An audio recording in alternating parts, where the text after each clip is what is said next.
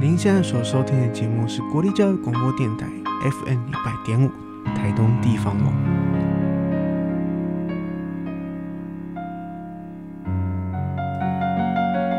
早餐吃什么？吃你想吃的。我是早餐自由配的主持人贝壳。不论我们是吃中式、西式，或是超商，我们这个单元都会邀请我们的来宾，看看每个来宾的故事，品尝他们的篇章，也许。我们能从中有所体会。那就是在介绍来宾之前呢，因为我们这个节目叫做“早餐自由配”，所以呢，我想先问来宾：平常会吃早餐吗？会啊，一定要吃啊。那就是就是想问来宾，是我们今天的来宾，你平常都吃什么早餐比较多呢？不一定哎、欸，从蛋饼一直到面包，一直到可能早午餐啊，就看心情吧，看时间，看心情。对，OK OK，了解。好的，那这位来宾呢，是其实是我非常想要访问专访的来宾，因为对我来说，他能文能武，然后对感官体会上有非常强烈的感受。那在看待休闲以及美学，也有自己独特的见解。那这是对我们的。我们今天的来宾呢，就是我们老师，就是他时常用五感——味觉、嗅觉、听觉、视觉以及触觉，从这核心五感当中，慢慢用感官感知去体会。休闲生活中的所有事物，那所以我们今天早餐自由配就邀请到的来宾就是我们国立台东大学文化资源与休闲产业学系的教授江玉仁老姜。嗨，嗨，老师好。主持人好。嗨，各位来宾，大家各位这一个听众大家好。对，然后就是很开心能邀请老师来早餐自由配来做专访。那想问老师，在美国是读园艺景观建筑相关的一个专业背景，那是在之后。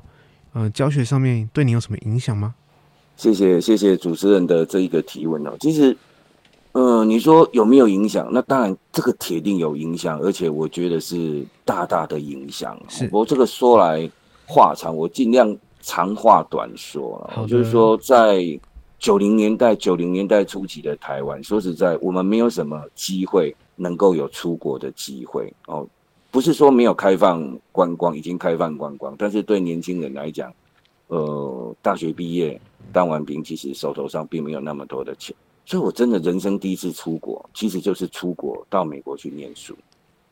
然后，所以说，其实以前我所见到的世界，大概就是台湾，然后可能就是从报章杂志、从电视，那是一个没有网络的年代，那所以。看的东西真的有限，是。然后去到了国外之后，我觉得我给我一个很大的一个，呃，呃，一个 surprise，就是说，哦，原来以前电影演的一些场景，或是那样的一个场景，真实的浮现在我的面前。然后那样的一个世界，它可能跟台湾是不不太一样的一个一个状况。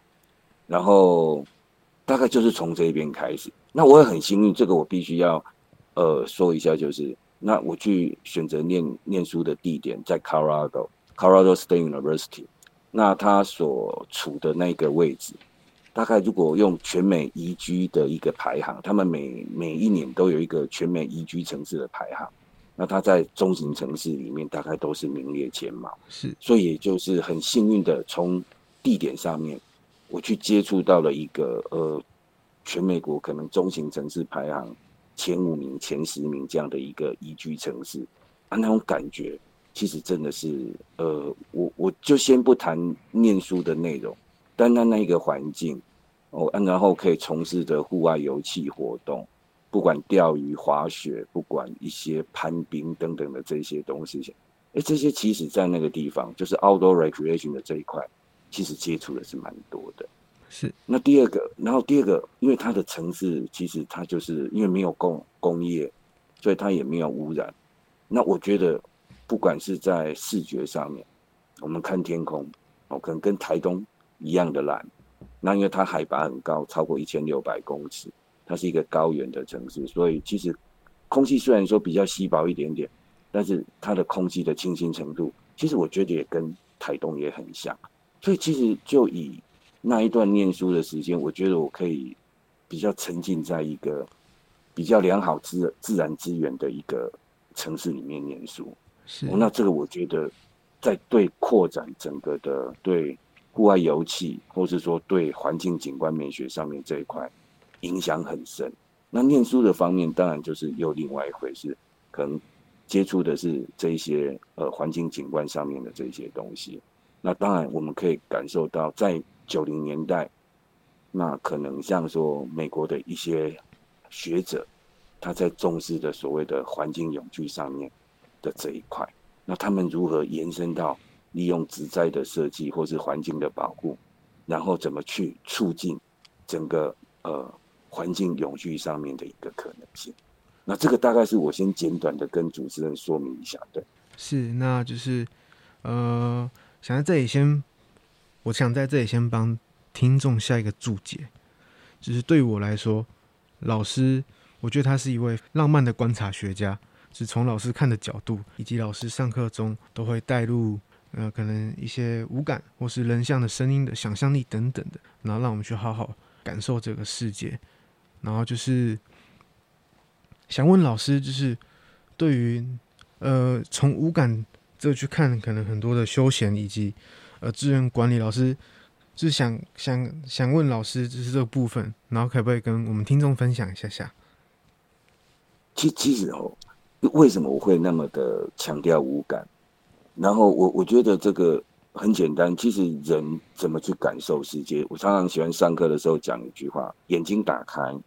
之后，你苏醒过来，你的五感其实就又开始在感受这个世界。是，那一定的，反正你早上醒来，眼睛打开，你就看到你的房间，看到你的窗外，你会闻的，闻到你周遭的房间的气息，然后或是开始，哎、你要把棉被掀开，很多的动作。其实我我觉得人是透过五感去感受这一个世界。所以说，在课程上面为什么会那么强调五感，就是。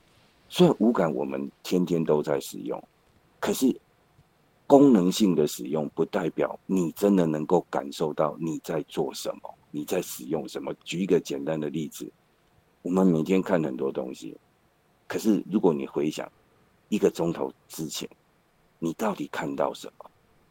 一个钟头，哎，你听到什么？闻到什么？其实早就有时候就是像过往云烟一样，哎，想不起来。那那其实这是一个很可惜的一件事情，就是既然你有五种感官，那为什么不把这五种感官把它打开？那对你有兴趣的事情，或是说你应该要不要就走过去就走过去，能感受的应该要感受。当你的感受越多，你对世界的体悟，或是说会随着你的体验的增多，会越来越深刻。对，你会越来越深刻，然后你会越来越多呢，可以有参照、参考对应的一些事情。那你对世界的感受会是不一样。就像罗丹常常讲过，常不是常常讲过，他曾经讲过，其实这个世界并不缺乏美，是，只是我们缺乏发现。嗯，那这个发现不是只有视觉，可能是听觉、嗅觉、触觉、味觉等等，有很多的感受是我们缺少去在更深入的了解我们。可能体会到所有事情，对，那就是要训练呐。其实那个也要训练的。就是我们院老师呢，他其实还有另外一种身份。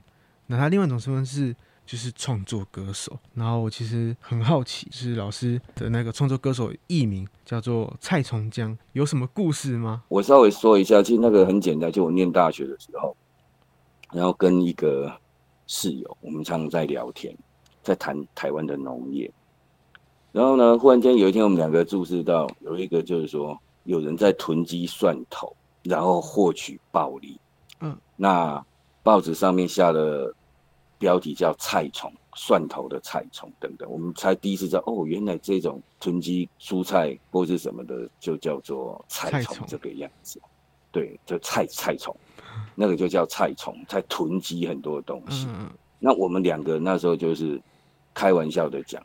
其实我们其实是呃觉得这个样子其实是不好的行为，但所以我们两个那时候曾经立志要当全台湾最大只的菜虫，就是让从此以后这种货物的囤积不再出现。就是当我成为我们成为最大的菜虫的时候，那就没有其他的这样更呃这种事情就不会发生。不过我还是觉得那个是不是一个好的观。然后因为常常我们在讲这件事情，不知道为什么。久而久之，人家都叫我叫蔡虫江，同学啦，蔡崇同学就叫叫蔡崇江啊，另外一个叫蔡崇成，类似像这样的一个对，其实啊，所以我就延续下来这样的一个绰号，对，然后把它变成是一种艺名。哦，所以就是老师，呃，所以老师这个艺名是从大学时期就开始引用到现在吗？是啊，基本上是啊。哦，那那就是想问老师，就是您是何时开始可能创作，何时开始？呃，可能学的第一个乐器是什么？这样子，蛮好奇的。这个我印象很深刻啊，大概应该是十十七十七岁多吧，就高二要升高三的那个暑假，是那买了人生当中第一把吉他，然后学会了那个无敌式和弦，然后就不知道为什么就觉得那时候有很多的那个什么民歌比赛，嗯、或者什么创作比赛，想想说，哎，人家可以那。我我有我有办法吗？就用 C M I F G seven 四个和弦，然后就写了人生当中的第一首歌，大概就是这样开始的吧。那就是想问，就是老师，就是您平常的创作灵感来源都是怎么去激发呢？激发自己的创作这个部分？嗯，这个应该是这个样子讲。其实我我我写歌基本上来讲，创作来讲，其实它只是一种。应该算是我的休闲的一部分。是我并没有很刻意的说，我一定要去写出什么，因为并对，不是为了写而写。毕竟我们并不是呃职业的写手，或是说职业的一个创作者。是，所以我其实很简单，大部分就是嗯，周遭。其实我我觉得有些人可能用用写日记的方式在记录他的人生，然后我是用写歌这个方式。在记录我周遭我看到的这些事物，那大概这个大概就是我的很多灵感的来源。像说，哎、欸，可能朋友他今天跟老婆吵架，哇，然后他可能在那边喝闷酒，跟我抱怨很多事情，我都不用想歌词，因为他把歌词都已经讲完了，我就把它收录下来。是是是，啊，类类似像这样，大概就是记录吧，记录我的周遭。对，从老师的呃创作歌曲里面可以听到，我自己是觉得老师的歌是非常有有有味道。以及非常有愧靠，然后而且我觉得老师在唱，因为老师您创作的歌曲大部分都是台语为主嘛，对不对？哦，应该是这样讲吧。其实早期大概应该应该在三十七岁之前，应该写的大概也都是中文歌、中文歌曲啊。哦，是。那我觉得三十不知道为什么三十七岁之后，有一天我忽然间发现，就是说，哎，我可以用自己的母语闽南语。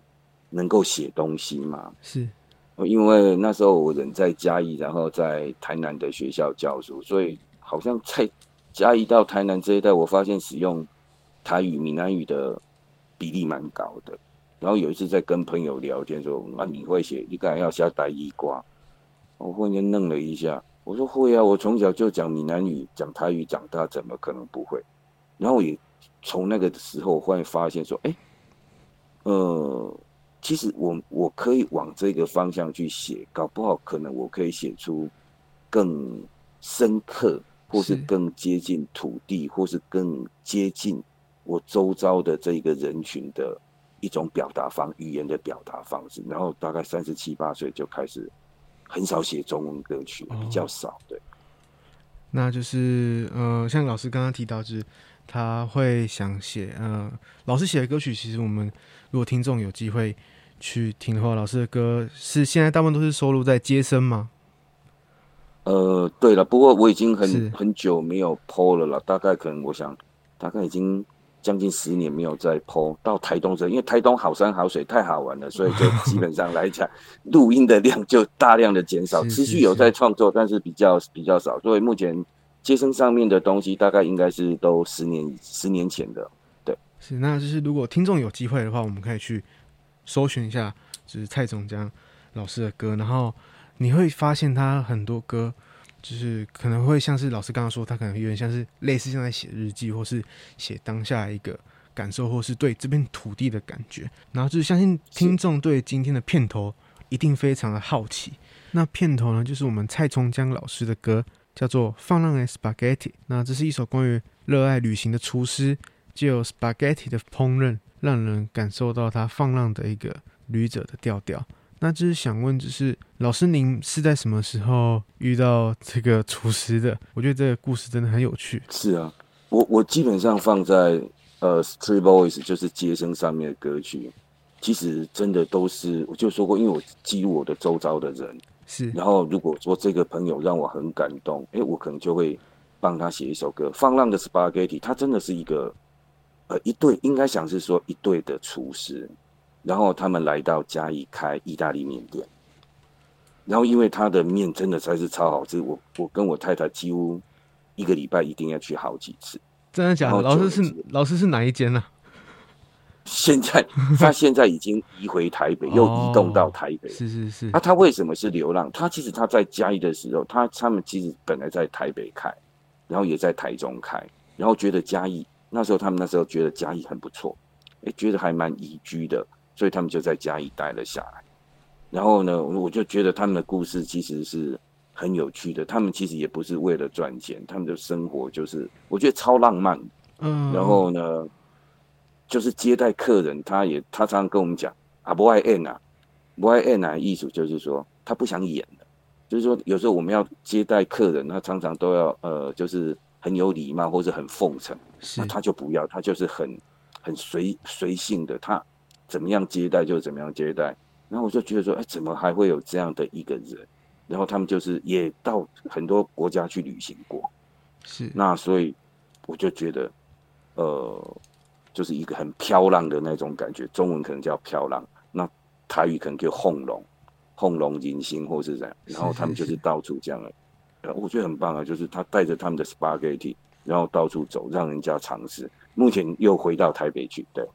是，那就是我觉得其实对我自己来说，因为我自己也是喜欢音乐，然后我自己觉得在揣摩别人或是我们在写别人的故事的时候，其实我是觉得很难的，因为毕竟不是我们自己自己发生的事情。那我们自己发生的事情，我们可能比较深刻，所以比较容易去去去创作。但是如果是我们可能要写这片土地，亦或是像老师可能写。这个厨师的故事，然后，但是我们是要，我们真的是要很深刻的去体会、去感受他们，我们才有办法写出这样的一首歌。然后，这首歌也是我很推荐听众们去听的这一首歌。我觉得演奏版和台版诠释方式出来的感觉，我觉得是都可以去听的。对，就是呃，其实像老师刚刚前面有提到，就是老师是嘉义人嘛，对不对？是。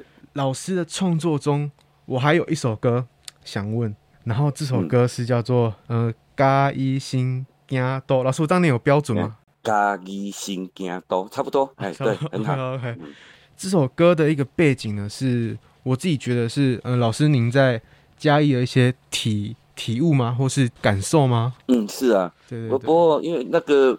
呃，这个我还是先呃郑重的说明，我觉得这几年来的嘉义是真的不一样哦，就是跟我写创作这一首歌，其实创作这首歌的一个背景，其实也是来自于一个朋友。是，那这个呃，这个我也可以稍微说一下，因为呃，他跟我一样，就是可能去美国读书，然后我我回来了，他没有回来，他就持续的在那一边，然后有一天。他度呃放假从美国回台湾，然后他打电话给我，然后他开开头就开始骂《三字经》，一直骂哦，他去美国那么多年，《三字经》还是非常的流利，还是非常标准这样子，非常的标准，非常的标准。然后他他就是一直他在讲说，哎，什么什么地方拆掉了，什么地方又拆掉了，什么地方又拆掉了。然后忽然想说啊，为什么这些地方你那么在意？哦，后来我想说。我们的那个这个这个朋友，他是一个大情圣、大情人吧？那他高中的时候就开始到处的跟很多学校的女生开始约会，哦、那些点，所以他很在意，他想要走过一遍他曾约会的地点。对对对，是。结果很多的地点都拆掉了。拆。然后我会想说，哦，对呢，对一个人、一个城市或是一个地方，那可能对很多人来讲是他的一个记忆。当他这些记忆不见的时候，就像我这个朋友，他很跳脚，因为他他只能够凭吊，他没有办法再去那一个地方直接的感受。是，啊，然后就促成了我一个东。那那时候嘉义刚好在推动所谓的新嘉义新京都啦，其实它是 Kyoto，就是日本的那个京都啦。那我觉得是说，我从我的朋友的眼中，那个他已经不是 Q 斗那个京都的概念，而是他吓到，所以才会变成新京都，惊吓的惊啊。对，但是这个可能对嘉义市政府的努力有一些比较不公平的对待之处啦。不过那时候啦，啊，但是然后就又联想到我的小时候的记忆。哎，后来我朋友讲完之后，我又想到，对呢，真的很多地方我的小时候的记忆都没有了，嘉义医院没有了，南门圆环没有了，是很多的地方都不见了。那是那是我第一次对，开始也很感谢那一个骂三字经的这个朋友，就是。让我去注意到，哎，嘉义市的变化很多哦。那当然这几年来，我还是必须替嘉义市政府说一下，呃，文化资产保存，或是说集体记忆的保存的这个概念，这十多年来真的都有了哦。那当然在往前，在嘉义新京都那个年代，可能是嗯刚刚开始吧。对对对对对，那就是我觉得现在的流行歌蛮多都是。因为毕竟，我觉得创作歌曲，你最直接就是你情感嘛，跟感情相关的歌曲是。那我觉得再更深入，就是像是老师这样写，可能对土地的这一种感受，这种感觉，我对我来说，我觉得是非常的不容易。就是你必须要有一些历练，你必须要有经历过一些什么，或是嗯、呃，可能你有感受很深刻的一些事情，你有办才有办法写出这些歌曲这样子。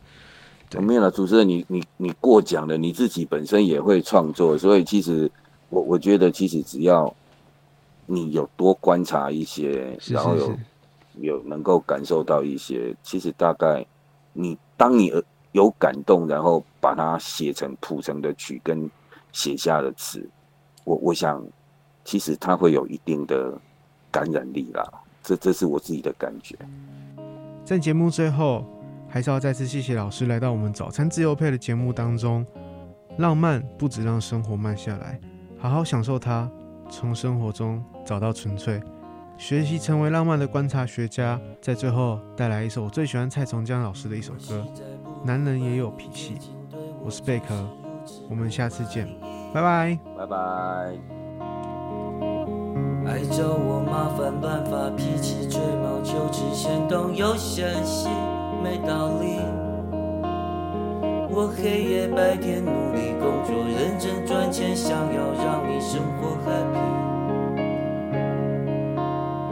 但不知为何你却永无止境的要求，我要做一个完美的爱人和 daddy。男人也是有脾气。忍气吞声不是我怕你，真的按耐不住，想找个空地来放声大哭，倾泻我所有不满的情绪。男人也是有脾气，不要再说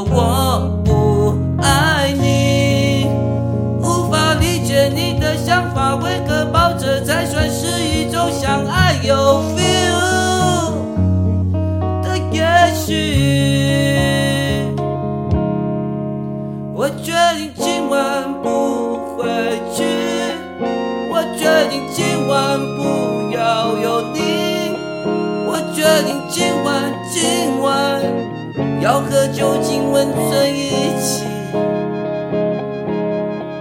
我决定今晚不回去，我决定今晚带着酒意。我决定今晚今晚抱着酒瓶亲吻到底，但是今晚我一个自己，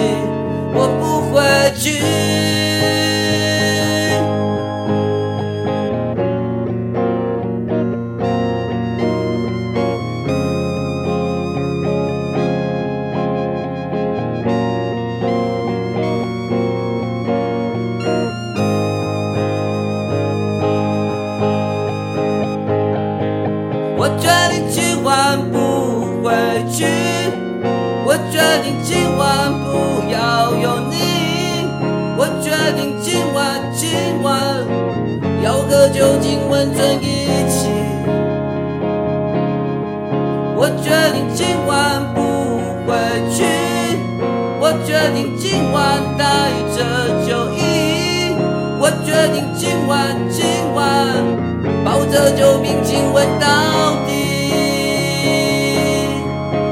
然后明天再让你骂到彻底。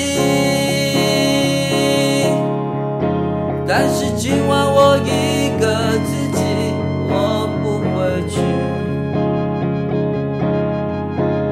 但是今晚我一个